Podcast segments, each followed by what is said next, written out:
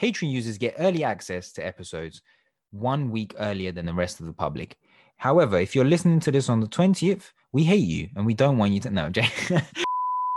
Patreon users get early access to episodes one week before they're released on Spotify, Apple, Amazon Music, and many more streaming platforms. They also get access to exclusive articles written by ourselves and have the option to send us suggestions for episodes, thus helping us shape the direction of the podcast.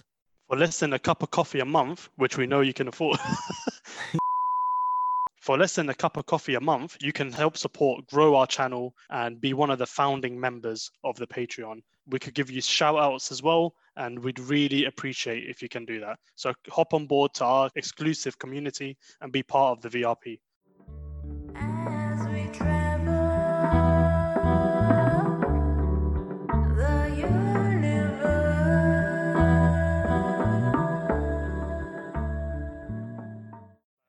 So, welcome back to season two, episode three of the Verbal Reasoning podcast.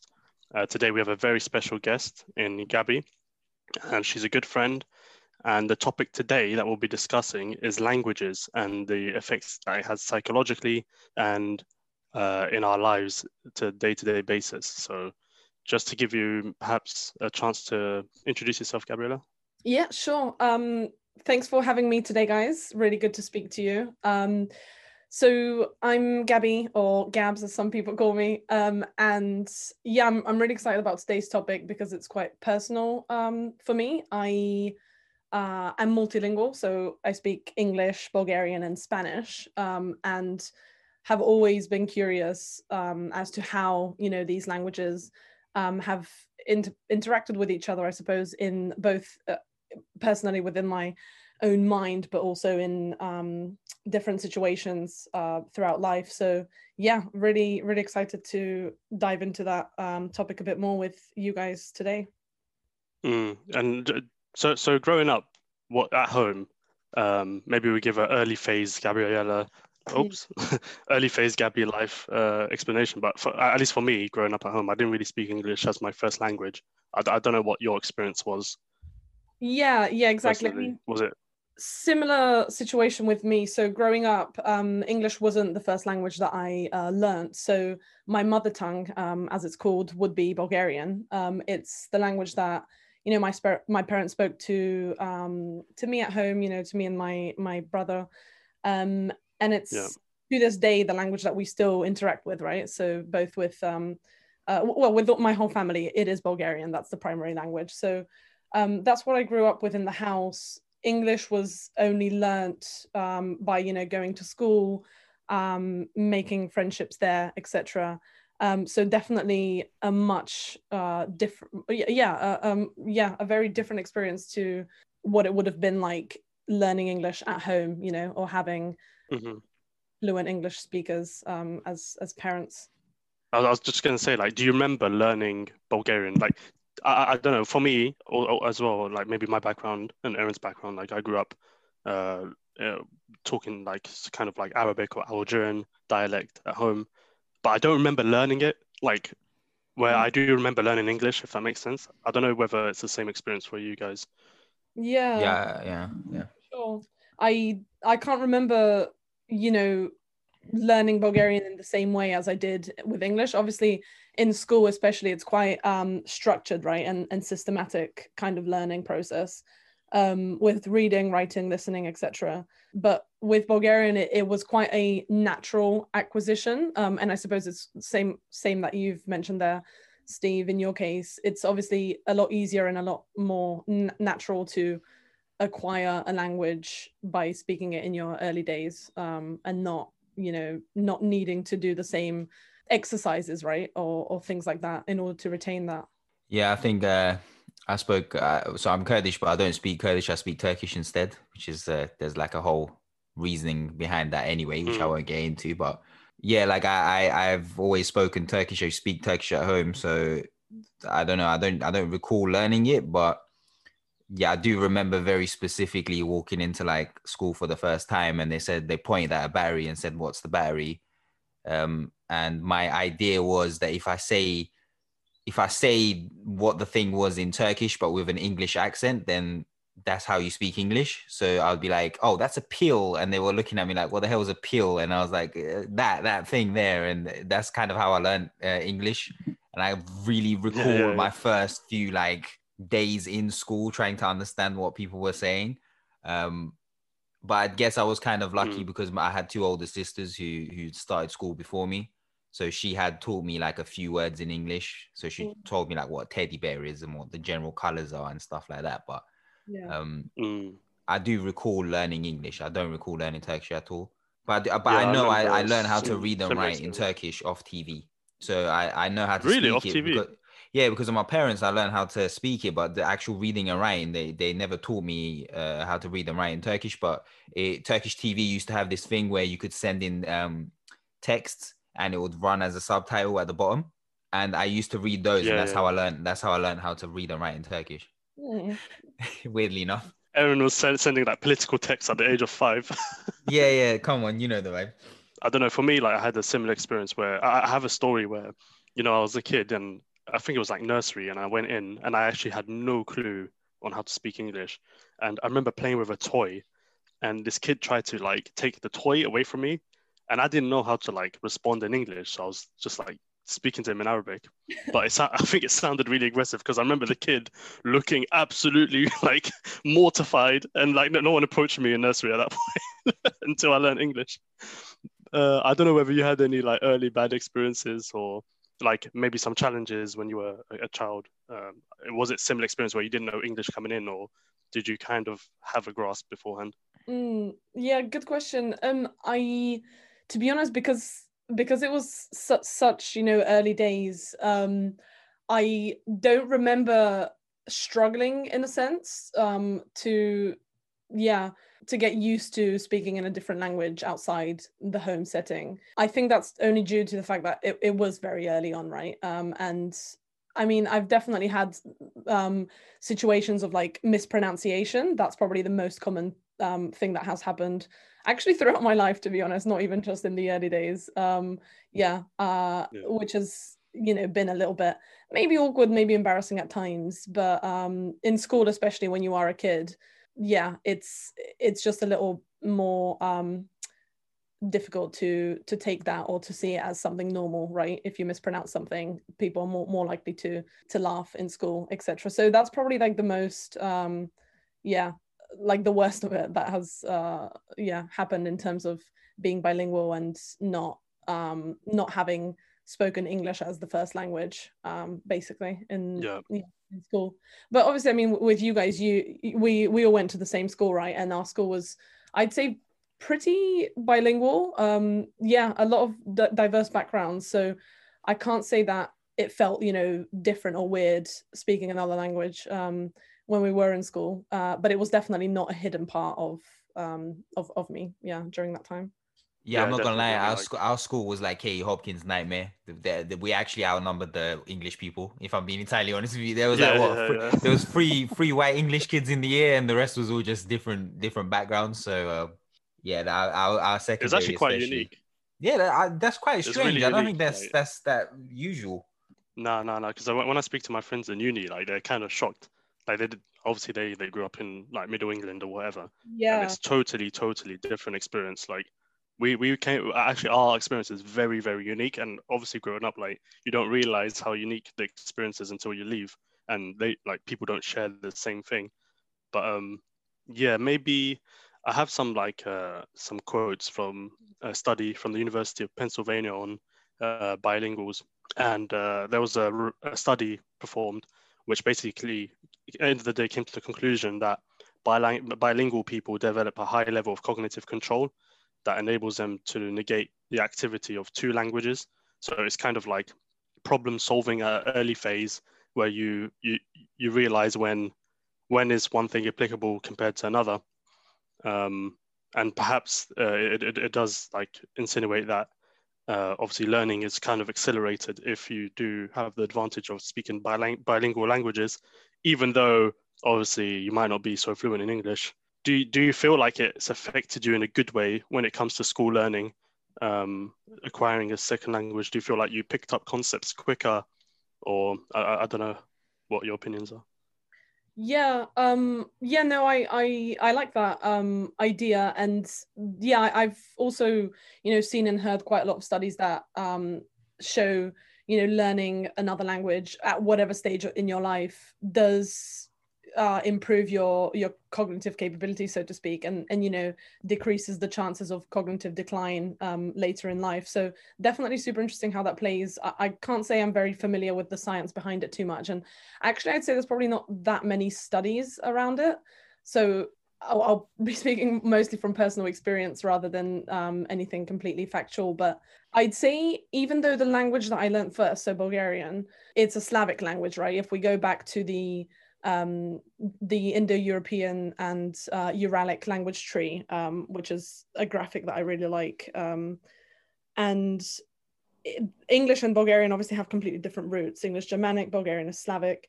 Yeah. And we also have actually the Cyrillic alphabet, right, in, in Bulgarian. So actually, it's th- there's almost no similarity between the two um, languages. But funnily enough, you know, I guess especially because I did learn it in in you know my very early days, knowing knowing a completely different language to English wasn't unhelpful, um, so to speak. Um, no, I'm using double negatives there, but it wasn't necessarily unhelpful. Uh-huh. Um, I think, especially though, when it came to learning other languages in school, um, I noticed that I did pick things up quicker. So obviously, we did French in school, all of us, and then at one point, yeah, we chose what what other language to to um, to study. I, I Yeah. chose Spanish in my case, and yeah, I mean, I noticed that I was picking things up quicker than you know most other people.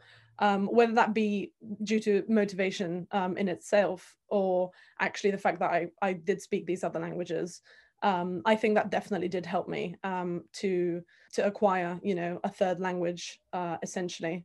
Yeah, even though, yeah, they are very different the languages I speak, um, and uh, in, in terms of their roots, um, I think it it does help.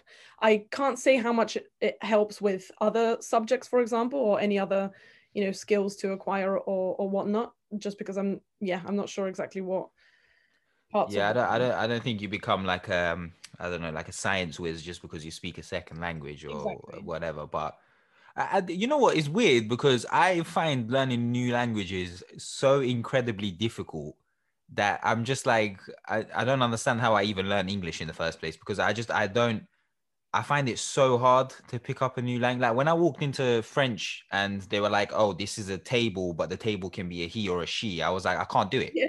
I couldn't wrap my head. I was like, "I can't do it." I'm, I'm, ju- I'm just, I'm so out of my depth here.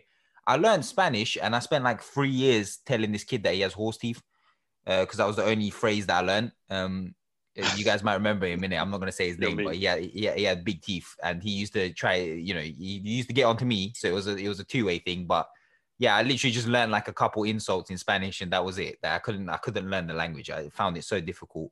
Yeah. I don't know why I found it difficult, but maybe because um I don't know. I guess I guess Turkish the alphabet is relatively similar to to English, but it's not really a similar language though. So I guess it is it is very different. But but like Well, well, yeah, uh, is is the roots of it similar? Because like most Latin languages seem seem like they use kind of like you know the he she thing where English doesn't really do that.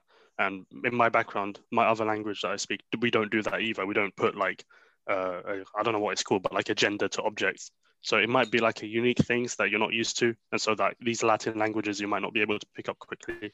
At least that's my experience. Yeah, I, don't, I I, don't know mean, I don't know. I, I just I feel like uh, I don't know. Yeah, I feel I feel like I really struggle with languages. I, that's something that I find I'm really like envious of people who can just pick up another language and like given my profession, which is like research, we I tend to like work with people from all around the world, and you know there'll be this guy who speaks 6 Mhm. languages, and he's happening to one of them happens to be English, and he's explaining like this really high level concept to me, and I'm just like I can't believe that not only have you learned another language that isn't you know one that you necessarily use at work or at school sorry um but you've learned this language and now you're explaining not just you know oh my i live here and i want to go there but you're explaining high level scientific concepts in that language i always be, i'm very envious of people who's able to do that Mm. but i i struggle But a do lot you with do you it find that you do you find that you understand kind of like half English, if that makes sense? You know, when people struggle with a language and they speak like this kind of broken English that they're not sure about, I feel like I have a much bigger understanding than most people if that makes sense. Like I yeah, could you know what? converse tho- with tho- someone with those that level. guys, those guys who are talking about like, oh, I can't understand what you're saying just because the person like misses a few words out of the sentence. I really, I don't understand those people. I just feel like they're a bit xenophobic, if I'm being entirely honest with you. Because how can you not understand But someone? do, you do, do you do you think it's not xenophobia? Like I it's more it is. like they just don't have it the is. I- I background just- in I- another I- language. No, no, I, I, I actually think if you make a slight effort, I don't know, maybe the, I, I'm speaking from a place of because I speak two languages, because like half my family can only speak broken English. I've maybe gotten used to it, but yeah, yeah. I, I just feel like if you make a bit of an attempt to actually listen to the person, you can understand it, regardless of if their English is broken or not. Yeah. But I, I mean, I don't know. I what, what do you think, Gabby? Yeah, no, I think um to be honest, it, it obviously can be a mix of things. Ignorance is definitely, you know, something that comes to mind thinking about this. Um I I do agree. Um I think naturally though, I, because I am able to uh, understand, I, I suppose, different languages, um, I'm more receptive and actually make the effort. You know, when someone's trying to explain something, you know, you you can read between the lines, you can fill in the gaps, right, and make sense of a situation. So I do think it's in in most cases probably very unreasonable um, of people who either pretend not to understand or or just refuse to to make an effort basically um, but i do agree with you i think you know you can speak to someone with gestures right you don't even need to, to verbalize um, so i think you really can get around um, a language barrier in that sense I I can't remember. I, it was, I think it was uh, where we went Napoli. Napoli? Na- yeah, we went Naples. Yeah, it was Naples. And yeah, um, Naples. Naples. uh, I can't, Steve. I can't remember if you if you remember what the actual word was, but we basically got off at the airport and we were speaking to this guy and he doesn't speak English and we were trying to explain where we want to go or something or like we I can't remember what it was that we were trying to say, but I forget. I don't remember. essence- Yeah. in essence, it was like imagine we were gonna say like we want to go to the city. We spent five second, five minutes saying to him, "Look, we need to get to the city, the city, the city. We want to go to the city." And eventually, he like he just kept saying, "I don't know what you're talking about." And then eventually he went, "Oh, sitio," and I was like, "Bro, it's the same fucking word. Why couldn't you just put the O at the end of the word? Like we've been saying city for the past five minutes. Like what are you talking about?" But it's like, as you said, it's about reading between the lines and hand gestures and like point. Because we took out a map and we showed this guy, and he still wasn't sure what we were saying. And then he basically said the same word back, and I'm like, how could you not figure out that it was the same word? But I, I guess I don't know. I don't know if it's. I don't want to say that that person, for example, was being like, oh God, I hate hate these tourists, but yeah I don't know. I'm just like, surely you can put two and two together there when you know the difference between city and But like there's, like- sitio. Do you know what I mean? yeah But again, there's like a level of problem solving, and uh, it's not necessarily like innate in people. I've again from that study that I'm reading off from, so I can give you another quote. So it says that being bilingual is not only acquiring and using a second language, but about the ways in which the native or dominant first language changes in response to the second language. So essentially, we're able to piece together two languages and be like the middleman when you're bilingual. And maybe this is what I think like why they can't do that is because they don't have that ability or haven't got that experience of being the middleman between two languages. And so they're only on one side. Although it seems obvious to us, it's not so obvious to people that don't speak two, two languages. Uh, By the way, I was in Italy once and they spray painted uh, "No Immigrazzi" on my uh, wall, uh, and I immediately understood what they meant. So I don't know. I don't know how these men are acting like they don't know the difference between like city and sitio, but whatever it is, I'll, I'll, I'll take that. I'll, I'll take that as it is. Um, no, that mean- that's a really interesting points. You, you know, it actually made me think of an example. I think sometimes, um, and we don't even realize this, is that sound plays such a huge part in it, and um, I suppose accent in this case. But I have a friend um, who who speaks Tamil basically, and whenever I try to say something in Tamil to her grandmother, I think I'm saying it exactly like you know, like like it's meant to be said, based on me repeating what I'm being told, right? But her grandma just doesn't understand me, and and it baffles me because you know I'm literally saying the the right thing, but apparently you know, and to to her ears, it sounds quite different because there's a particular way to say something, and I feel like maybe that sometimes plays a part in, you know, what um, other people can um, like what you between what you say and what people hear basically and because everyone hears it differently etc you might think you're saying it in a certain way but the other person might be receiving it quite differently so yeah no i thought that was quite interesting um based Were, were you there? Were you there? Like, no, no, I'm saying it right. You're just hearing it wrong. Or what was that conversation like? Yeah, no, I honestly was just confused and both kind of amazed at the same time because I was hearing it, you know, completely correctly, but apparently it, it wasn't. So it just it just baffled me. I, I was thinking, you know, how else can I say it except in the right way in my do, you, head? do you know what's so Yeah. strange? Actually, I just remember this when we were doing Spanish in school because I picked Spanish as a, uh, you know, the, the language of choice as well. Yeah. When I used to say something, so I'm I hate doing accents. So like you know when people say like, oh, I went to, I know Zaragoza. And they say, I went to Zaragoza, and they try to pronounce it correctly. And I'm like, I, I'm not doing that. Okay. I just pronounce it with whatever my English accent is. But my Spanish teacher was like, no, you need to try and say it with like the correct accent, or else it, it just doesn't sound right. So what I started to do was I would use my Turkish accent when speaking Spanish, and she would always be like, "Oh, that sounds really good. That sounds correct." And I was like, Yeah. "Isn't it strange how like when I say it in my Turkish accent, it sounds correct to you, but when I say That's it in so my funny. English accent, it doesn't." So I just started speaking like I started acting as if I don't know English. I just speak Turkish, and I try to speak Spanish in that way, if that makes sense. Yeah. Mm-mm. And that seemed to that seemed to help. I don't know. I think I think it helps being able to pronounce different kind of kind of sounds because if you just stick to English, it's quite limited. But let's say like for like other languages, they have different vowels, different kind of sounds that are used in a language that maybe isn't used in English, and so it's, it allows us to be, you know, easier. Like for example, when I took the French, um, what was it called, speaking test. Like I, I didn't know more, much more than other people, but what I did is I just put on a French accent. But I feel like my French accent was so convincing that they were like, yeah, this is a native speaker, as as opposed to someone else who just, you know, had the exact same lines and just Yeah. kind of said it in a weird way. To be fair, my, my aunt, aunt is from France. Uh, she's lived there for like 20 years, and all of her kids were born there. And uh, Steve was speaking to my aunt, and she thought he was French. So, I mean, I guess he can he can uh, convince yeah. people. Yeah. Um, maybe Gabs, because I know that you traveled around, um, especially for Spanish. You went to Spain, and you know they say that uh, to learn a language, you really need to immerse yourself. And maybe that's part of the problem when people are trying to learn in a different environment. They're not allowed. They can't really practice it day to day. How, how what was your experience like in Spain? And Hmm. Yeah, I think um I think immersion is quite um an interesting topic. So obviously because of my experience, I do believe that you you know if you get the opportunity, if you can, definitely you know go and live in the country um that you know you want to to be fluent in um the, the language. And I think though there's so many it honestly depends on on entirely on on your motivations for learning, I'd say. Um, there's a lot of articles you know on the internet on how you can immerse yourself in, in a culture without actually living in the specific country.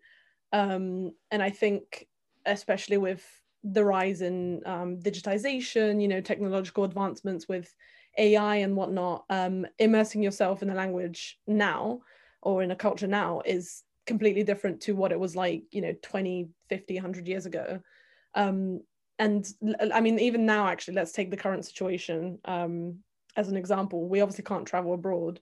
So immersing yourself in the language right now just means, you know, watching La Casa de Papel or Money Heist on, on Netflix, completing a lesson on New- Duolingo, etc. So I think it's definitely something completely different. Um, but but Yeah. like, would Yeah. you say this is like you choose in, in this sense? You're choosing to interact. You're choosing to immerse. Where if you're in Spain, you don't have an option. For example, you go to I don't know a corner shop and you just want a drink of or a bottle of water. You can't just like wing it. You actually have to really try, and that's when the difficult part comes in. And due to that strain, you kind of get better. It's kind of forced on you. Whereas if you're at home, you know, you can be lazy. You can watch these TV shows, but then perhaps it won't be as quickly as uh, being immersed. I, I don't know. What, what do you think? Yeah, yeah, no, um, completely agree. Obviously, when you're studying in school or you know with with a with an actual teacher, right, or with the rest of your classmates, it's a very it's always going to be a forced scenario. Um, that's what I found uh, with with my experience as well when I was learning Spanish. So it, it was always you know how hey like where is the bathroom right and basics like that or ordering something at a restaurant and it was never a conversation that was long enough or or you know was able to flow enough um so yeah i mean i i noticed the difference between moving there basically um and having to actually get documentation you know done with um eh, you know uh, government um officers, etc., um, having to you know go to the supermarket but let's say like something's not there asking about it you know where can you get it whatnot just something that's a little bit more um realistic but just putting in your practical um yeah getting some practical understanding of of how to use the language i think that was um that's a huge part that you just can't get if you don't live in the Mm. You, country you know what? That's that's interesting that you said that because like the way we're taught, especially other languages in this country, is quite funny because I was I don't even know if this is French or Spanish, like, but I, I kept thinking that I'd have to go to the bibliothèque when I you know when I was getting taught That's French. in school. Yeah, that's French. Yeah, so it's like uh, realistically, I mean, why did we spend so long talking about I'm gonna go to the discotheque or the bibliothèque and this and that? Like, you know, it's not stuff that you would necessarily use when you're gonna go to France. Like, I, I you know, I'm going to France as a tourist. I'm not gonna go around to the people there and be like, oh, where's your closest library? Do you see what I'm saying? So it's like, uh, I, I think what we're taught has to be more stuff that you can use from your, you know, day to day life. I guess That's such Um, an English mentality, though, because like we we assume that we're never gonna live abroad in Europe. We're like, nah, it's trash. We just go there on holiday. You know what I mean? Yeah, but you, you see me like I, I'm the type of person that I don't like change. So um I I know I'm not gonna live in France. Do you get me? But like if I knew enough Yeah. just to just to get by when I go there for when I have to visit or for work, then you know that's great. But I feel like uh, the way they teach you French in this country is not necessarily what you need to use. It's just like they just teach you whatever. Uh, but as Gabby said, if you actually were to let's say live in Spain or live in France, and you go to the shop and you need something but it's not there, you know you might need a different type of terminology to be able to explain your situation, which Mm, isn't necessarily what's taught. Which is why I guess what you said as well, Steve, about like immersing yourself within a within a culture and a um, a country kind of helps you learn things that you might not otherwise learn if you were just doing it on Duolingo or just from what you've learned at school. Yeah, yeah. I mean, I, I wonder, Gabriela, what was like the hardest part when you were there? Like, what what what was the biggest challenge for you? Actually, can we just give a bit of background here, Ah, yeah, Gabby? Why were you in Spain? What were Yeah. you doing in Spain? And can you just like t- get into that a little bit for us? So, so just so that our listeners understand, because we know obviously, but they might not know. So, yeah no completely. Um yeah no sure. So actually um i yeah the, the reason i decided to move to spain for a year essentially um was a bit you know to be able to um, kind of create my own gap year for example after university. Um the main motivation behind it and the most important one was actually to to learn the language basically um and to to become a fluent confident speaker um, to appreciate, you know, the Spanish lifestyle, etc. Um, just because I had studied the language before that, right? I made the effort to, you know, attend evening courses at university, um, took Spanish as a GCSE, etc. So I I knew that the only way to truly, you know, uh, learn the language um, was to to actually live in the language, right? Um, so that's why I moved there. And what I was doing was um, I was a language assistant. Um, it's a British Council program, so it was um, yeah really uh, you, you know I managed to secure basically a, a position in a school um, in in the Madrid community in the Madrid region. Um, so I was uh, basically not necessarily teaching, more holding conversation classes and um, some more yeah uh, advanced uh, lessons with some students basically um, in that is so. I'm sorry, but that is so funny. You're trying to learn the language, but you're a teaching assistant. That is so hilarious to me. I don't know why, but that just made me giggle a little bit. that was so funny. Oh god, I get that. some English though. So yeah. No, but how, how did you for um so can you just tell me a little bit more about that coun- council thing because that sounds quite interesting if there's someone listening who might want to do it as well yeah. like so you said this was like a was it a council initiative or Yeah, um, it's the British Council, so they have a language assistance program every year. Um, you know, it's actually still going on. I know people who uh, moved abroad even now, like during the pandemic. So, um, yeah, I don't think it it necessarily stopped, um, but it's super straightforward and easy. You just um, I fully recommend it if you can do it at some point in your life. Um, and it's probably more natural to do it, you know, uh, if you're studying a language at university because you get a guaranteed spot basically. Um, I didn't, um, so I just applied uh, normally, but still, you know, it's quite a long application process online. Um, if you just search, you know, British Council Language Assistance, you can find it. um, but very straightforward. You um, choose, you know, the regions. What actually you choose what what country you want to go to in the first place because there's over 30 countries worldwide that you can go to um, and and and all you need is to be a native speaker of english you don't need any qualifications um, which is why i was able to go because admittedly I, I yeah i don't have any certificates to, to be able to actually teach english as a second language so Oh, you were teaching English. Yeah yeah yeah i was I thought you were teaching Spanish to people when you didn't know Brother, Spanish yourself. That's come why I was laughing. Okay, that makes sense. I was gonna would say, you teach Spanish to a Spanish population? Uh, bro, I don't know why I thought that for a second. I'm so sorry. Okay, yeah, no, that makes sense. So you were speak, teaching English to people eh, in Spain, in the Madrid area, but you said there were 30 countries that you could pick from. Yeah, yeah. There's 30 countries you can pick um, from. There's, you know, Latin America, a lot of countries in Latin America. I had a friend actually who I met in Spain uh, who was doing this program basically. Um, and the Mm. next year she actually applied to Ecuador um, and got a place. Um, mind you, That's she didn't really cool. Yeah, she decided not to. But um, yeah, there's Ecuador. There's, you know, you could go to China. You could go to, yeah, uh, a lot of places to be honest. See, it's I- interesting that there's an initiative like this from the council, but like I've never heard of it, and it, it sounds like a very, very good opportunity. So, like, obviously, we, if anyone's listening to this, we really do highly recommend that you do this sort of thing if you're interested in languages. But it's interesting that I've never heard of this before. I feel like they should have, they should be pushing this more. It sounds like a really unique experience, and Mm. I'm, I'm sure. Did you enjoy it while you were doing it, or?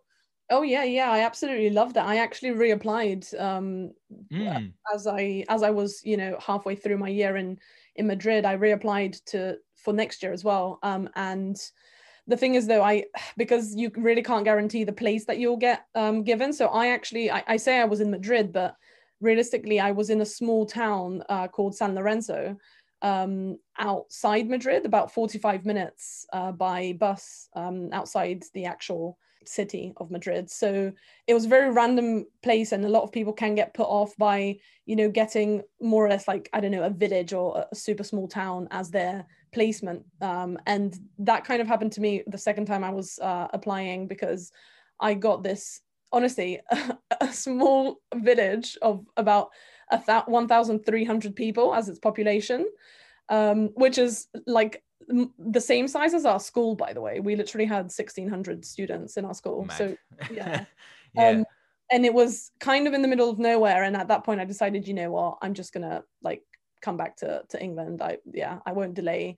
Um, like moving on. Um, but it's it sounds more unique though, because I I suppose like with going Madrid. I mean, I've been to Madrid as a tourist. Do you know what I mean? For a couple days, but it just felt like oh, this is just another major city. Um, where the people speak a different language and it's a bit sunnier. But I guess if you went to somewhere like San Lorenzo, it is slightly. Uh, did it feel more like unique and more authentic to the reality of living in Spain that you were in San Lorenzo and like what was it like with accommodation for example like um did you stay in like a hotel or did you have like a landlord there for a year or what was that like Mm, yeah, good question. So actually, I did decide to stay in the town. Um, it's about a twenty thousand person town, so not not incredibly small. Um, and because I knew it was super close to Madrid, I could you know pop down anytime I I wanted to or needed to. So that was peace of mind that um yeah I, I could do that easily. Um, and it, and actually, transport in Spain is honestly I'm I really um I'm really impressed with how how well thought out it is and how connected everything is from oh god it, everywhere is better than england i swear to god yo you Yeah. see sadiq khan i've been on to sadiq khan since we started this podcast yeah i don't want to get into it again but you see the tfl i've got problems with you lot. i've got problems with you I, I i genuinely agree i think the spanish metro was i mean for the very very brief like what week that i was there it was so convenient. I never like took a Uber or a taxi or nothing. It's just wherever you want to go is very well interconnected, as you said. So I guess that must have made it easier for you. Yeah, no, for sure. Um, because I never felt like I was trapped, right, or or stuck in in that town. Um, but honestly, best decision that I made was to live in that town. My the head of the English department, who was um essentially my well, yeah, I, I suppose manager at that time. She she said that most people who who get placed in their school always choose to live in Madrid, and they then they just travel daily to to the school, you know, from Madrid to San Mm. Lorenzo and back but um, I decided to live in the town. Um, I lived with a Spanish lady. She was uh, well, she was my la- landlady essentially, but I decided to to just live with her. Honestly, I moved there not having um, secured accommodation, and I was I went to see three flats basically, three three rooms on on the day that I like landed literally in in Madrid. Um, and I really liked this this one with this Spanish lady, so I decided to take it and moved in on on the same day. Um so yeah honestly super grateful and, and lucky that it worked out that way. But uh yeah i stayed with her basically the whole year and um it was incredible because obviously she only spoke in spanish like barely understood any english. So that forced me to communicate with her uh always in spanish. And she was super patient with me and obviously knew that i was only just learning. I did have a good level moving there so i can't say that i necessarily struggled or, or Mm. remember struggling that much but um it was not you know my conversations weren't that fluid. I'd still mistake the tenses etc so yeah living living there definitely helped me. Um in madrid you can actually get away with speaking english and i did meet quite a few people over the year that had moved there but actually they didn't really make an effort to to focus on spanish or speak in spanish that much. So living in the small town knowing that if i ever am stuck on the street you know or in in a restaurant supermarket etc I, I would have to turn to spanish. So that that was um something that was super helpful. Like you said definitely um makes a difference to yeah Yeah, I, I really appreciate uh, people who can just, you know, just be like, you know what, I'll, I'll deal with it when the time comes. So, like, as you said, you didn't necessarily have accommodation, but you just went there and said, okay, I'm gonna, you know, uh, I'm here now. First things first, let me get accommodation. And, you know, I, I guess if you do want to learn new things, sometimes you do just need to dive Mm. straight into it, which is something that, I like, you know, as I mentioned, um, I, I'm very, I'm not too good with change. So, like, I don't know if I'll ever be able to do that, but I do appreciate people who can do that. Um, I think that's definitely like a life skill that people do really need to try and take on board, which is to just kind of do things as as you get the opportunity to do them. Um, yeah be adaptable yeah. No, I, I, I was just gonna say, um, like now that you you speak fluent Spanish, or you know, I, I don't know how fluent, I guess, but I'm gonna say fluent Spanish. Do you feel like it's changed how you speak English, or or has it not really had an effect? I just just want to know because I've obviously not learned a language as an adult, so I'm just wondering if for someone who might have learned it as an adult, uh, has it changed the way you speak English? Mm, yeah, um, that's yeah, definitely an interesting point because I'd say yes, but mostly subconsciously. So it's hard for me to to put my finger on it um, or anything. I think it has given me more of an awareness of um, uh, of of kind of the differences in let's say grammar syntax or like certain expressions. And actually i've caught myself off guard sometimes. Let's say i, I send a whatsapp message and then i read it back and i'm like wait that that's actually sounds really spanish rather than english. And i and i like say to, to whoever i'm texting i like sorry i actually meant to like say it like this. Um so that has happened to me before. Um i can't say it's very regular because naturally yeah i mean english is super ingrained in my mind and, and obviously don't have to to think to speak it whereas with spanish i do. Yeah but if anything it's it's just given me more um a- awareness and, and understanding of differences that i wouldn't normally and like you guys said earlier you know the genders for inanimate objects right or inanimate nouns that's something Oh, that i yeah didn't have to know before but now i yeah i do and for example in english i actually call the moon she um because in spanish it's la luna right and Uh-huh, right. yeah I, I honestly like for example the moon is out and uh, let's say i'm walking with my friends on the street and i'm like oh my gosh like the, uh, the moon's like so beautiful tonight like she's yeah she's so beautiful um so i'd say something like that yeah. Nice. uh, you know, quick question, quick question to both of you. Do you do you think in English or do you think in uh, well, Gabby in uh, Bulgarian and Steve in Arabic? Bro, sometimes both. Like it switches. Like especially my dreams. I, I do notice it in my dreams where like sometimes it's in English and obviously it switches sometimes. So, but usually in day to day it's in English. I'm not gonna lie. But I I do I do switch. So that's that's actually a weird thought. I never thought about that. Mm. Yeah, it's such a like natural switch. I agree with you. I think uh, for me it's definitely mostly English, but I I'm aware that I I do think in both languages. Yeah. Um like speaking to speaking in Bulgarian, for example, at home, I naturally am thinking more in in that language. But yeah, it's it's interesting, you know. Yeah, it's definitely a natural switch that you just don't really realize. Yeah. I'd say if it's like more passionate for, as in like if it's like anger or something, I'd switch for some reason. I don't know why. Do you know what? I, with me, it just depends on what I'm thinking about. So if I'm thinking about something that relates to my parents, then I think in Turkish. But if it's something that relates to literally anyone else, I think of in English because you know the only people who I always speak Turkish with is my parents. Everyone else, I, I speak. I, you know, even if it's like a cousin or something, I'll tend I tend to speak um, more English than I do Turkish. So I, I like it really depends on what I'm thinking about. But you know, I, I just want to kind of understand what the base language that your thoughts are in is. Like for me, it's definitely English. I, I, it's very strange. When I was a kid, it used to be Turkish, so I used to have every thought in Turkish. But then when I had to speak English, I'd speak English. Uh, but, but now as an adult, it's completely flipped Mm. Especially like my dreams they're always in english. It's really funny because it'll be like someone who doesn't know english in my dreams will speak fluent english like shakespearean english. So i'm just like what is the the psychology behind that that for whatever reason i i I just see them speaking english in my dreams. But Yeah. i i don't know. I, it's just something i uh, i just thought of. I thought i'd give it a quick question.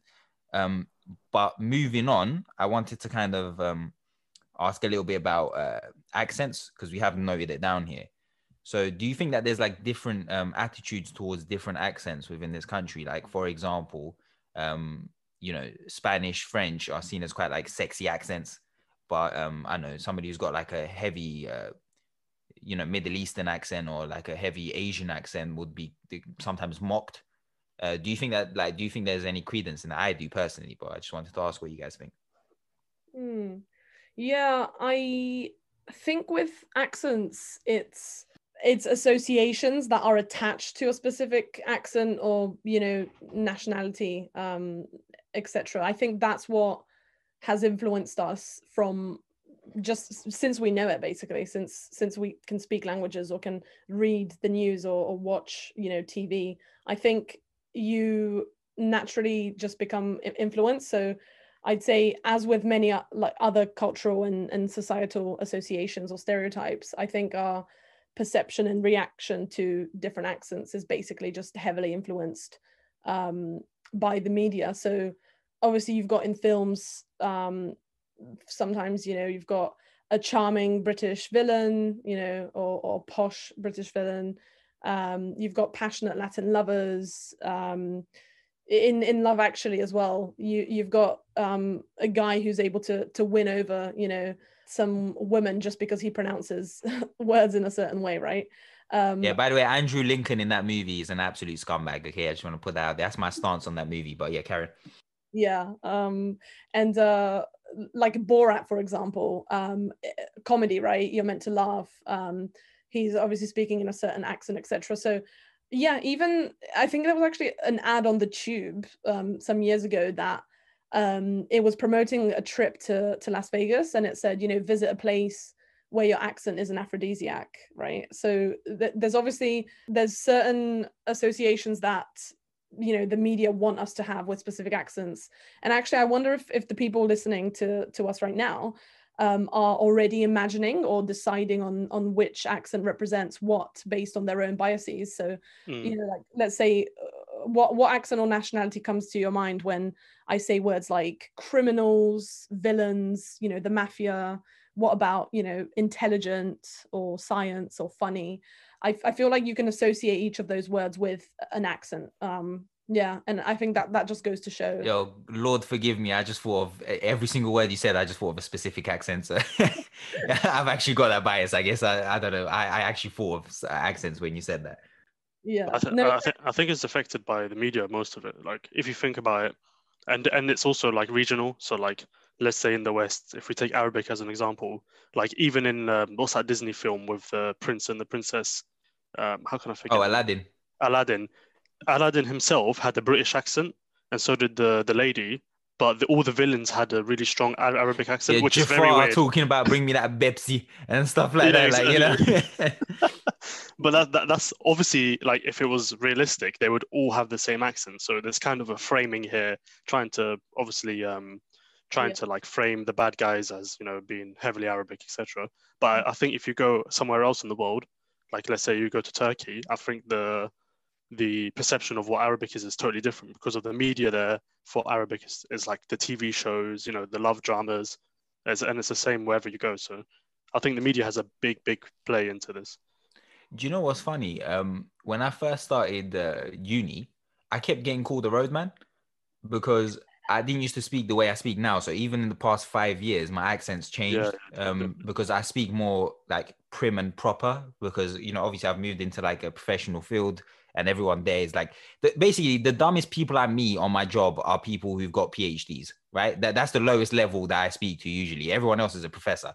So you can't speak to a professor and be like, "Yo, my slime." Do you know what I mean? You can't you can't yeah. speak with a professor like that. So obviously, I've had to change the way I speak. Um, but like when I was in uni, they were like, "Oh, he's a roadman." I'm like, "We're we're in a Russell Group University. I've I've literally got better grades than you do. Uh, you know what I mean? I, I like I'm studying uh, neuroscience, for example. What makes you think I'm a roadman? It's just because of the the way that I spoke and like my accent and so on. Th- These kind of preconceptions came into place, and so you know, I think uh, even forgetting even just uh, different accents because of language, even different accents because of class, kind of change people's conception of who you are. Definitely. Yeah. Um, and, and actually, like another example is I've got a very uh, heavy Kurdish accent, so it, it's kind of like the Scottish equivalent of Turkey, where it's quite coarse, the the kind of way we pronounce words. So like we pronounce the K's like k, like quite you know uh, heavily. And when I went to Turkey for the first time to see some family, uh, I was like I don't know 21, 22 at the time. Uh, that's when I first went to Istanbul uh, saw some family members and literally like five minutes into speaking to them one of the one of the you know my cousins there she goes oh my god you're such a kuro which means uh like you're such a like a chav basically.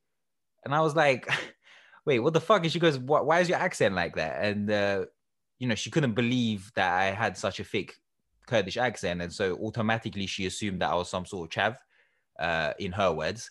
Mm. um and it, it was like uh, i couldn't believe it because i'm like do you know like i've got i've got research papers out there that have got my name on it uh, and you're calling me a chav. Like what the fuck are you talking about? But it's you know you can make an immediate um sort of uh, preconception. You have this immediate con- like understanding of oh i know who you are just from someone's accent. So i i think it's very important that like you know we kind of just touch on it a little bit about what people think when they hear particular accents Yeah, no, I, I completely, um, completely uh, agree with that. I think it, it literally takes a split second, and it's what our our brain wanders to straight away. We try to make sense of a particular situation, or um, whether it be you know something visual or or audible.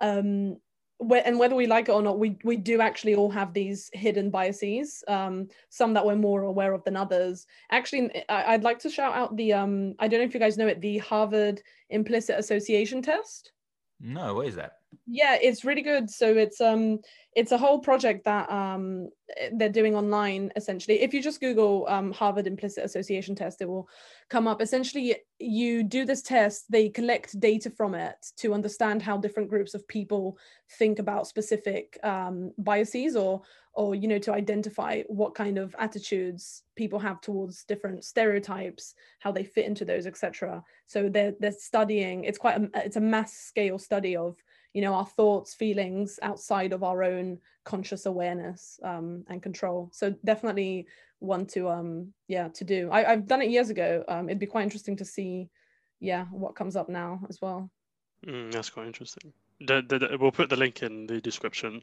uh, if people want to give it a try. But um, yeah, it's, it's, it's interesting how like e- even languages, well, accents are breaking into class, and that can even affect you in life. Uh, obviously, we in England we have a load of accents. Like you, you can either be a northerner, a southerner, you know what I mean, like from West Country or wherever, and there's all different accents. I mean, the obvious one is the the Brum accent, the Birmingham one, and we all know the connotations of the Birmingham one isn't so positive. So even though they might be like you know really educated people or or rich people or whatever, so it is really interesting.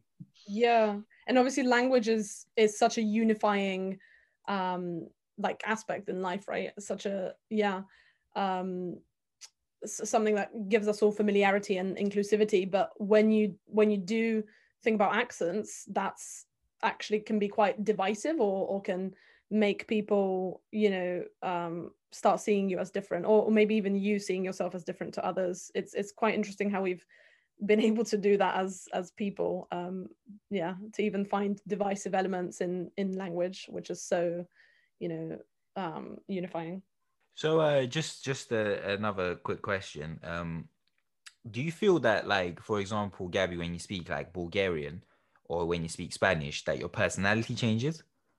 Um, like, do you, do you see yourself behaving different, or is it something maybe that is subconscious, so you might not realize? But do you feel like maybe you change the way you behave depending on the language you speak? Mm. Um, I feel like I have always thought that I have a different personality in every language that I speak, and I suppose it it mostly came like this this idea this thought came around when I did start to to speak Spanish a bit more fluently, you know, um, because I suppose growing up with both English and Bulgarian and that those two being um, ingrained in me for you know since I can remember um naturally the personality i suppose with those languages um was quite um i suppose yeah like unified um and difficult to distinguish between. And so when i did start speaking spanish more i realized actually you know what? I think i have a different personality and with the languages i speak. Um i think it's a really abstract thing to think about um and can't fully put my finger on exactly why that is. And maybe it's not actually having a whole different personality but rather speaking a specific language accentuates different parts of who you are.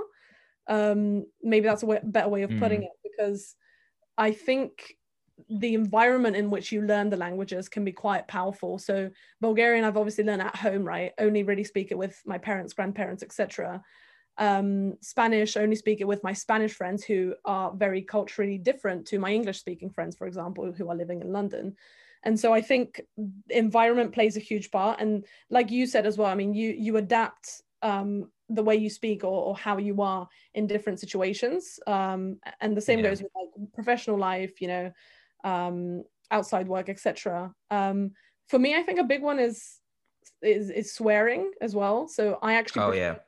prefer to swear in spanish than i do in in either english or bulgarian I, I honestly I, I don't know why exactly that is but also between english and bulgarian i'd actually prefer to swear in english. So is it because of the environment that i've learned bulgarian in? I you know speak it with my parents or is it because it's the the mother tongue and and the others i've learned later on when maybe i've had different ideas about life or about swearing? I don't know. It, it's honestly it's super interesting to consider um You know, the swearing thing is very interesting that you mentioned that because I like to swear in English, but when I do swear, when I really get into a full flow, like where I'm like, you know, really giving it to someone, my accent suddenly becomes East London. I don't know why, but like it shifts. Even when I'm speaking, like even when I'm speaking English, my accent changes depending on my mood. And uh, I like it's weird. Like as you said, I prefer to speak. I prefer to swear in English, and I just thought of that now. Like I was just thinking, if I was to swear right now, what would I say? Mm. And it was in my head, it was English, which is very weird.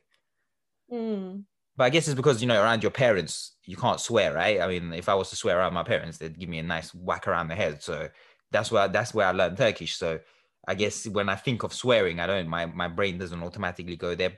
That's probably the reason why. I don't know if that is the reason why, but you know, just assuming. But yeah, it's interesting that you brought that up actually.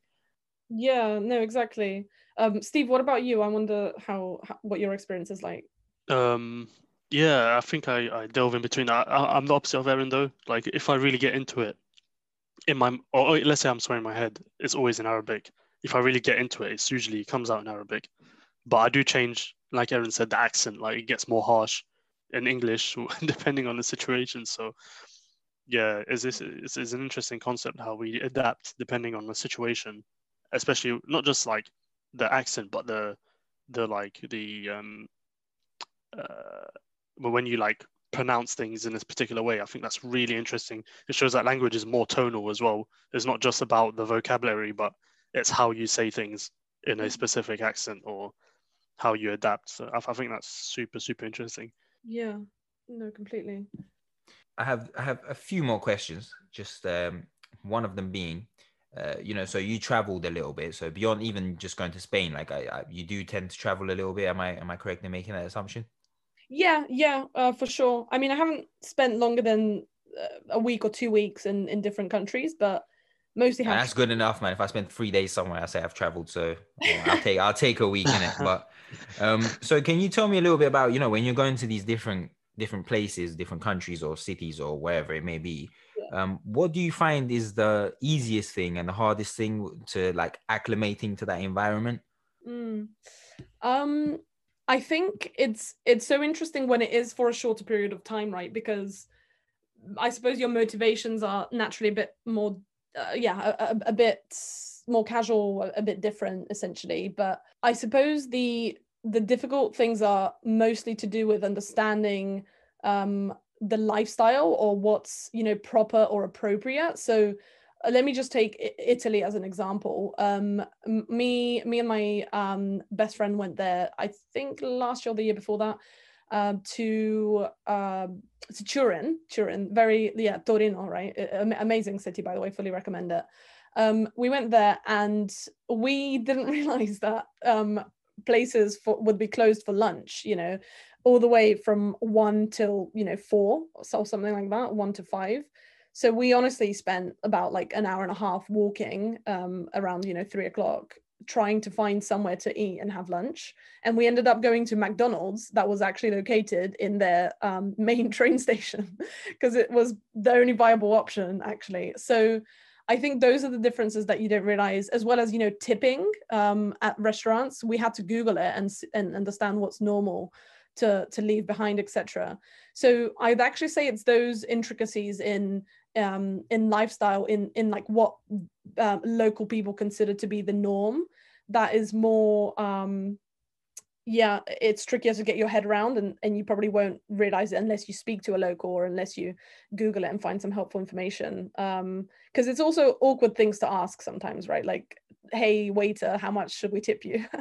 um, so yeah, those are definitely the the difficult parts, but in terms of language um, i've always been really keen to to try and speak in in the language um, of, of the country um, especially with spanish it obviously has helped me to understand quite a bit of italian um, and i was studying basic italian at the time um, when we went there so i remember trying to have a conversation with the bus driver uh, it was late at night it was the last bus that we could have possibly taken so we're all a bit worried if we'd make it back to um, where we needed to be. And we sat right behind the driver.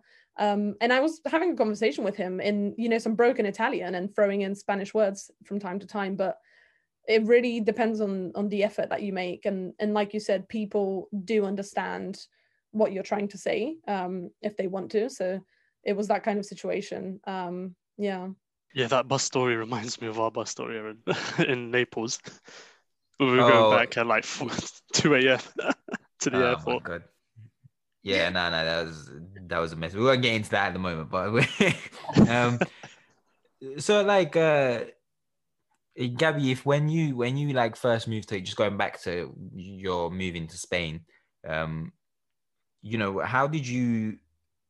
I know, I know you had some understanding of Spanish, but like you know, you lived with someone Spanish. Like the first few weeks must have been a bit awkward. I mean, how did you overcome that initial step of uh, overcoming the language barrier? And as you said, like there's a lot of different cultural things that you might not know Mm. um, when you first go to like another country. Um, but like, how, how did you overcome those sorts of things when when you first went there? Like, let's say if I'm to go to Spain now, is there something in particular that I should look out for, or was were you are you more of a believer of just you know take it as it comes sort of approach?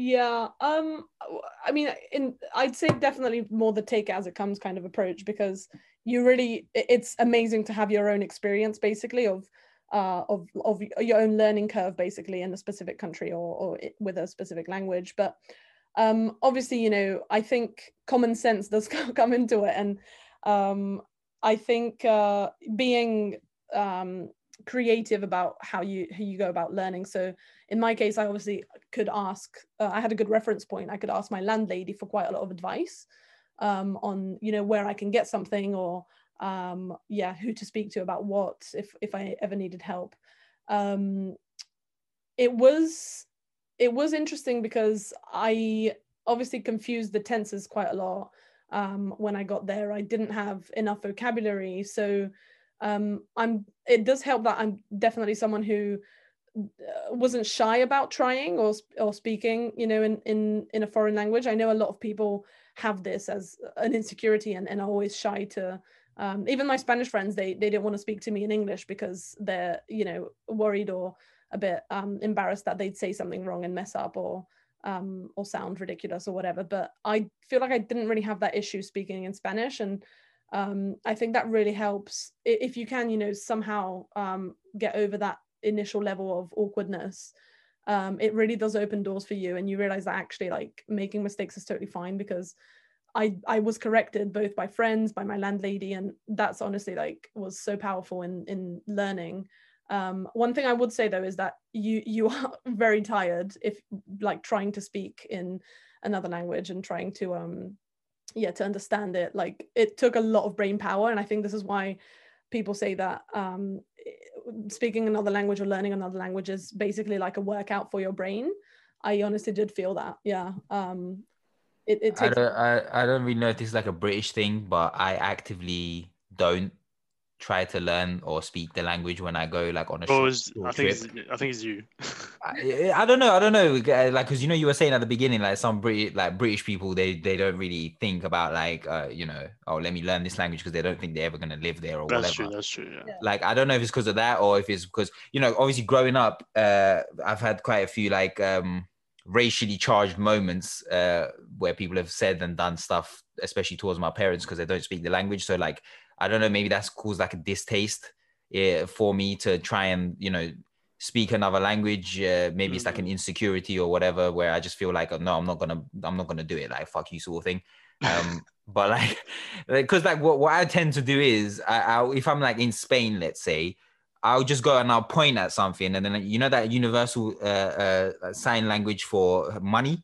I'll be like that money how much yeah that's it That- that's all i that's all i want from you i'll point at a menu item and i'll say that i want it i'm gonna eat it like uh, you know that, that that's You're kind of fool, the approach bruv. that I take, which I know isn't right. I I know, Steve, you're right. That's absolutely foolish. I should try to learn languages. I should do all of this thing. But as I said, a I find it very difficult to learn new languages, and b I do have this kind of like mental block that I guess I need to try and get over. But I just I always have this kind of belligerent. Almost no, I'm not gonna learn it actually. But but you you, know I'm not gonna is, learn the though? language, but Like, I, I when do you- understand this wrong. Even though you butcher it, when you take time to actually do it, people appreciate it a lot. So they might treat you. You know, a lot of times, like I'll try. I know I'm not doing well, and they probably don't understand at all, but they appreciate the fact that I'm trying and I'm not just being the typical British tourist where I just go and like assume, you know, oh, everything's gonna be handed to me on a plate.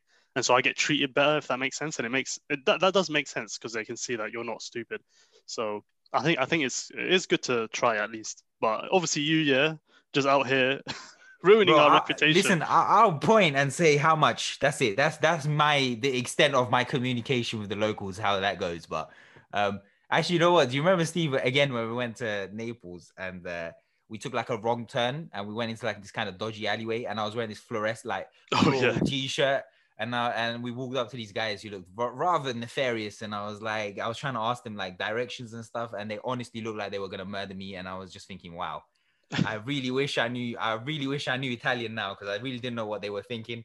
Um, but yeah, that that was a that was a very awkward experience. So uh, maybe I should try to. yeah, the tracky came on real quick. Yeah, yeah. I had to take that shirt off real quick. Yeah, I guess uh, I don't know if you have any more questions, Aaron. No, no. I mean, uh, if there's anything else that maybe Gabby wants to kind of uh, talk about or um, add on.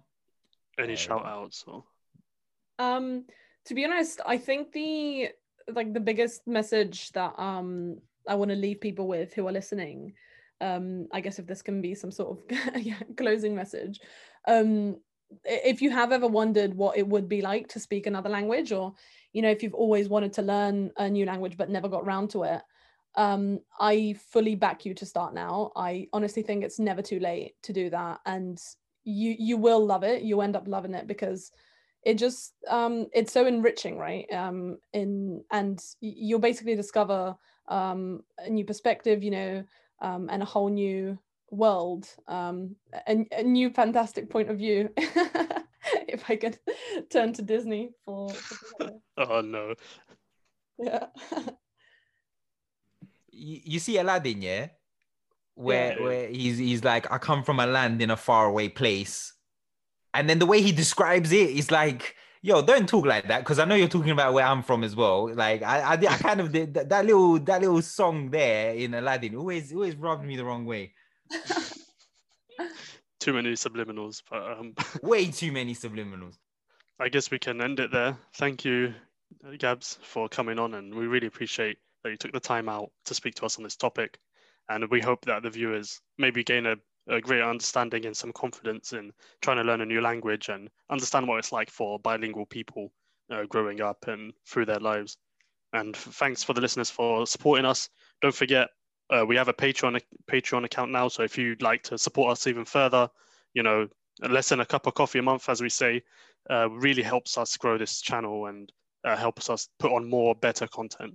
Oh, also we will put the links for the uh, both the council thing that um Gabby Yeah. mentioned and for the Harvard thing that she also mentioned. So we'll put the we'll put them into the bio. So if you want to try them out, uh, or you want to apply for the council thing, or if you want to try out the test for the Harvard thing, then we'll you know you can always find it in the in the bio. Uh, Steve, why didn't you say who said having fun and being serious can't go hand in hand? You That was bloody brilliant.